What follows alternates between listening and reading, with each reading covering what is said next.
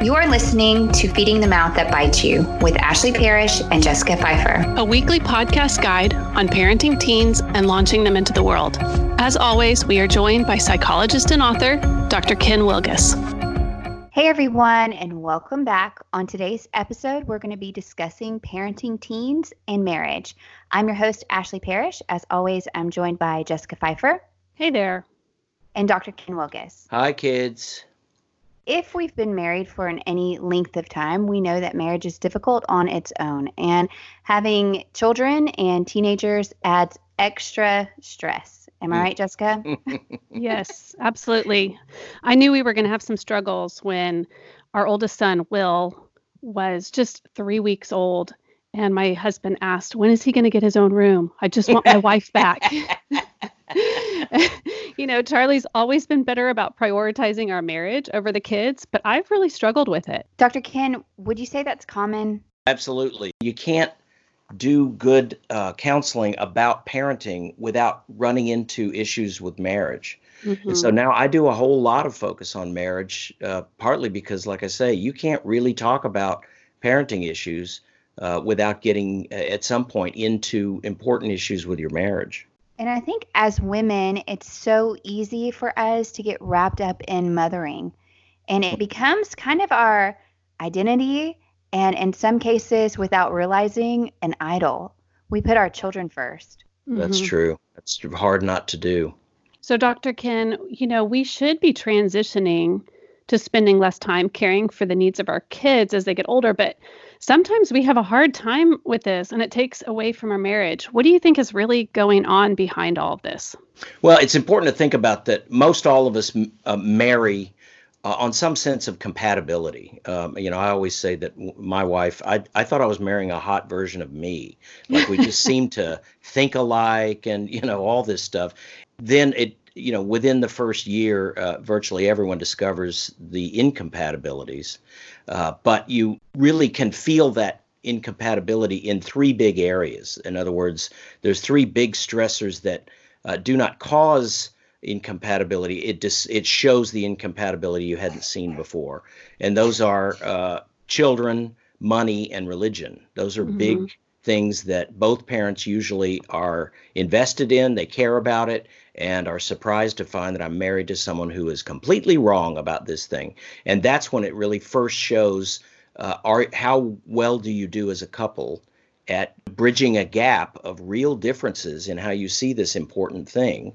So that's where parenting comes in. Parenting doesn't cause marriage problems. Uh, parenting reveals incompatibilities in marriage. Dr. Ken, what are some practical ways, though, we can make marriage a priority? Most parents know that by now, but I can't emphasize it enough that it is, for example, not good for children to have a sense that uh, I am closer to my mother or my father than they are to each other. That's that makes it particularly difficult at the end of childhood to feel comfortable leaving. Uh, it's good for teenagers to hear parents saying, "Dude, don't you have something to do this weekend? Uh, your mom and I are kind of hoping to spend some time alone." Ooh, Dad, gross. But mm-hmm. that signals that we'll be fine when you're gone. Uh, when you have an overly enmeshed relationship, say with your mother, for example, and you have this gut sense that uh, without me, she doesn't really have the emotional support she needs, uh, then that's not good for your kids. So, so maintaining your marriage isn't just for you, and it's certainly not selfish. It's good for your children.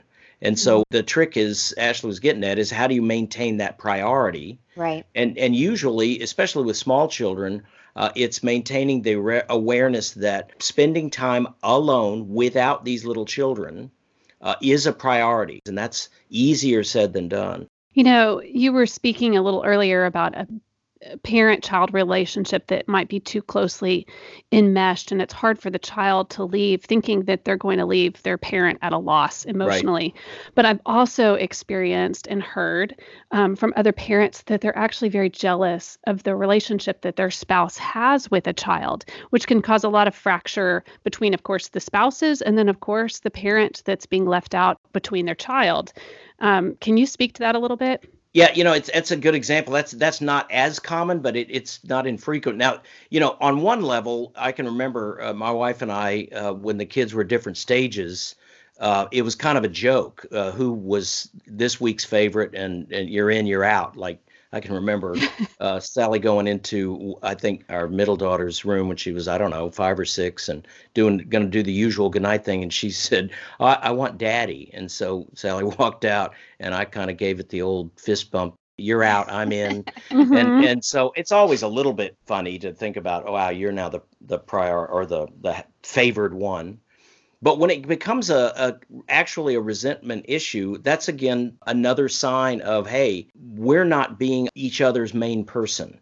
Uh, mm-hmm. To be jealous that I want to be uh, as close to this child as you are uh, probably speaks back to look, these kids will at different points not like us, especially when they're adolescents. Mm-hmm. And a, a, strong marriage is one of the best ways to survive that. It doesn't matter who's the sort of priority and who isn't. The other possibility, though, when you talk about a kid that f- strongly favors the other, may often reveal uh, where one parent may be seeming to be the heavy and the other parent is perceived as the, it's usually Disney dad, is what I always got accused of.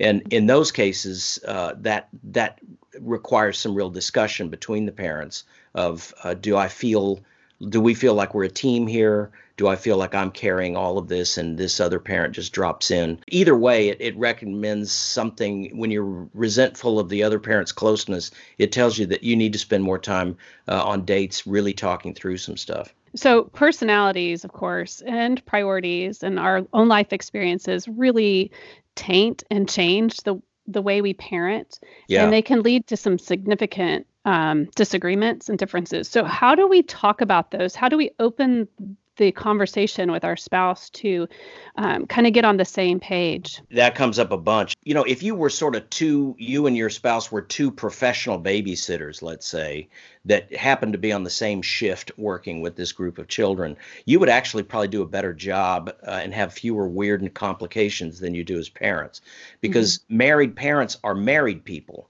that means that you can't uh, talk through these differences like background and so forth simply as parents bringing out your favorite parent book or something you read and try to argue who knows better about what we should be doing uh, that never goes anywhere you have to always remember that you're talking to your husband or his husband is talking to his wife and the way that married people talk together is a significant thing people have to learn in how to resolve differences.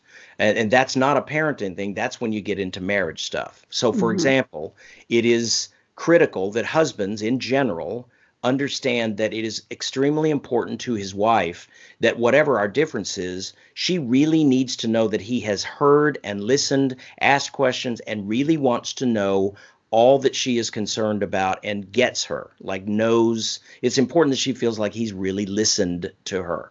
That's not unimportant to husbands but it's not their priority is more like am i being respected here does she appreciate yeah i'm not here as much as you are but but do you appreciate that when i do come in i'm trying to so there's these different sensitivities that mm-hmm. married people have to know how to talk and kind of help each other out with this. That's the thing I did not know when I was first married. That mm-hmm. my wife needs my help or responds much better when I am good at making sure she feels connected to me. That mm-hmm. whatever I'm saying doesn't sound, you know, no parent likes when another parent changes a decision or makes a decision without consulting the other. Mm-hmm. But man, mothers hate that. That mm-hmm. is really scary. Like I thought we were connected. So that's that kind of thing. Dads, on the other hand, need to be felt basically reinforced that they are competent. No, no parent likes to be corrected by the other parent in front of the children, but mm-hmm. dads hate that mm-hmm. because it, it, they're sensitive to the feeling of I think you're talking to me like I'm incompetent. So, mm-hmm. uh, you know, a wife can help her husband feel competent by saying, "Look, I'm not saying you never do this, and you're you're certainly a good father." But, and then she says the thing that she's concerned about. You see what I mean? And he is careful to say, "Well, wait a minute. I I know I differ, but I don't. Do I understand what you're saying? Tell me again why you're concerned about that, and listen to her." and try to make sure she gets it that you've really heard. Those are again sensitivities that that marriage tends to bring out and husbands and wife have to take that into account because if you just go talking to each other like you're two clinical babysitters with different information, uh, that's when you just look ridiculous. It, it mm-hmm. gets really heated. You really hurt each other uh, without trying, but you really hurt each other's feelings. And that's all about your marriage, not parenting. You know, my kids know our differences, and we don't always do a really great job of being united you know sometimes yeah. we disagree right in front of them. Um, hmm. they manipulate us to get what they want. They know which parent to ask. Usually right. it's me. And it can be very divisive and cause a lot of frustration in our marriage. So how do we stop this? With each other but also with our kids. You can punish them for it if they're actively trying to split you like I already got a no from this parent, so I went to the other parent. You can absolutely, when you discover that, go, oh, okay, you know what that's called? That's called splitting, and we found out you did it, so give me your phone. I mean, you can you can do that. But mm-hmm. on the other hand, it is not the same as expecting the child to bridge this gap for you. That would sound more like yes i know your mother said you could go to the movie but you know full well you have to ask me also. That's that's asking too much of the child. The parents have to come to agreement especially for teenagers because teenagers don't really uh, like our limits anyway. And when one of you tends to be more acceptable to me doing stuff and the other isn't then they're really going to increase their uh, in resentment of the doctor no parent uh, mm-hmm. and and and really think you know the other one is the more reasonable of the two. So you really have to talk through those differences. And again, that gets back to talking like married people. Dads have a really bad habit of when he thinks there's a consistent disagreement with his wife, he doesn't want to argue about it, so he just gets real passive. And and that only makes her feel like I'm alone in this. And he mm-hmm. thinks he's helping by, well, what do you want me to do? Make a big argument about it? No. We go to dinner and we pull out our little notebook and we say, all right, all right. So you actually think it's okay for them to play games that much? Tell me why. And uh, and let me hear what you think. You have to come to those agreements, and a lot of times those discussions are what I call tell me what you fear, and I'll tell you what I fear. If mm-hmm. we let them do this thing, I'm afraid that if we allow this, then she will fill in the blank. And then his answer is, okay, I get that. But my thought is that if we restrict this thing, my fear is that she'll. And so you come to an agreement together as a couple, not uh, sort of winning who knows better about parenting. Uh, mm-hmm. so that you can then present a unified front to your to your kids. They need to see that. It's really important that you do that. I know sometimes for Brett and I, if one of our kiddos or our teen asks us, Can I go here? Or can I spend the night with so and so? Or can I attend this game? I'll say, My first response will be, Let me talk to dad. What are the right. details? Right. So then they'll know that, you know, like we're going to discuss it together and then I'll give you an answer. Right. Mm-hmm. That's been really helpful, especially in nipping nipping it in the bud, them splitting us and dividing us. And I asked dad, it didn't go over well, so I'm going to ask mom and see what she says. Yes. Mm-hmm. But it's also funny that the kids are amazingly uh, observant. So I've known some parents that if mom says, wait, I'll talk to your dad, that means no, because otherwise she will sometimes say, sure, go ahead. Here's the other thing you don't do is the dad that goes, "What's well, okay with me? Let me check with your mom." Okay, now he's already oh, yeah. cast his vote. No and now we know who did. So mm-hmm. the way you're saying it is the best way to do it as best you can because I guarantee you they take little mental notes. I've had kids where the parents say, "I don't know, let me talk to your dad," and they go, "Oh, rats," and you're like, "Wait a minute." I said, "No, I know what that means," and they're often right. It's like, "Wow, mm-hmm. yeah, you really pay." Well, ours doesn't necessarily mean that. It just we're such a large family. We've got so many things going on. Yeah. I just want to make sure dad didn't have a plan for tonight or yep. something didn't come up with his work or you know that usually it doesn't it doesn't always mean no. It's just one way for us to keep our large family on the same page. Mm-hmm. And the funny the other thing to think about is that in the case where your spouse actually you find out that he or she has okayed a thing without checking with you, the best way to handle that is to pretend to the kid like yep i knew that. I'm cool with that and then deal with that in private. That i can't believe you said yes to that. I really need you to ask me about that later. But mm-hmm. believe it or not even in that circumstance i think you you present a unified front. There's no benefit in showing that. I, I know that your dad said it was okay but let me let me just tell you that uh, that that doesn't help anything. That's about your marriage uh, and again it's actually easier for your kid if you say yep i was okay with that That's really good because I don't tend to do that. I tend to like march back in there with the kid and say, "What do you mean you said yes? They I can know. go." I know. That's one of those advice that if you can do it about half the time, you're doing better than most. Because Yeah. uh, uh, yeah, they can usually tell that I'm like, okay, I didn't like that, but what am I going to do about it now? Mm-hmm. That's good. That's good. So, we all know couples that have stayed together for the sake of the kids and then divorced once they were empty nesters. So, Right. once the kids graduated from high school, then mom and dad are filing for divorce. Dr. Ken, how do we avoid this with our own marriage? Well, it, a couple of things. Number one, good or bad news, that's fading. Uh, couples that tell me, uh, I'm done with this marriage, I'm waiting the next six years until our youngest is out.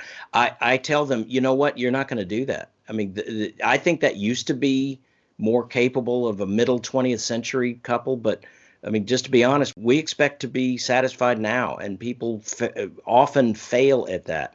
Uh, that's really a path to infidelity uh, for a lot of people. But number two, the obvious other more important part is is that any good for your kids? And that gets back to what we've been talking about is that the waiting until the kids leave is something that children can sense and it's not good for them. It's hard enough to live with a spouse that you know doesn't like you.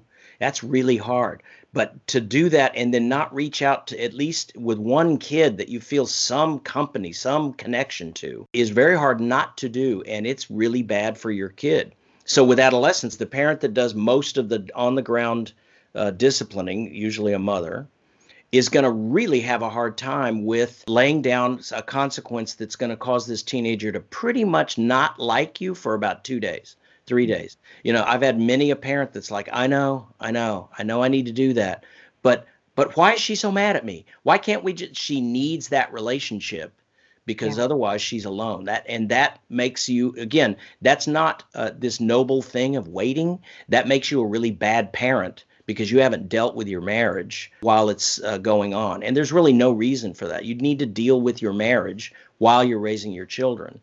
And so uh, that kind of I'm out of here, but not physically out of here. That's that's a, a false front that mo- almost every child n- can sense that it's not good for them. It's not good for you. Fix your marriage.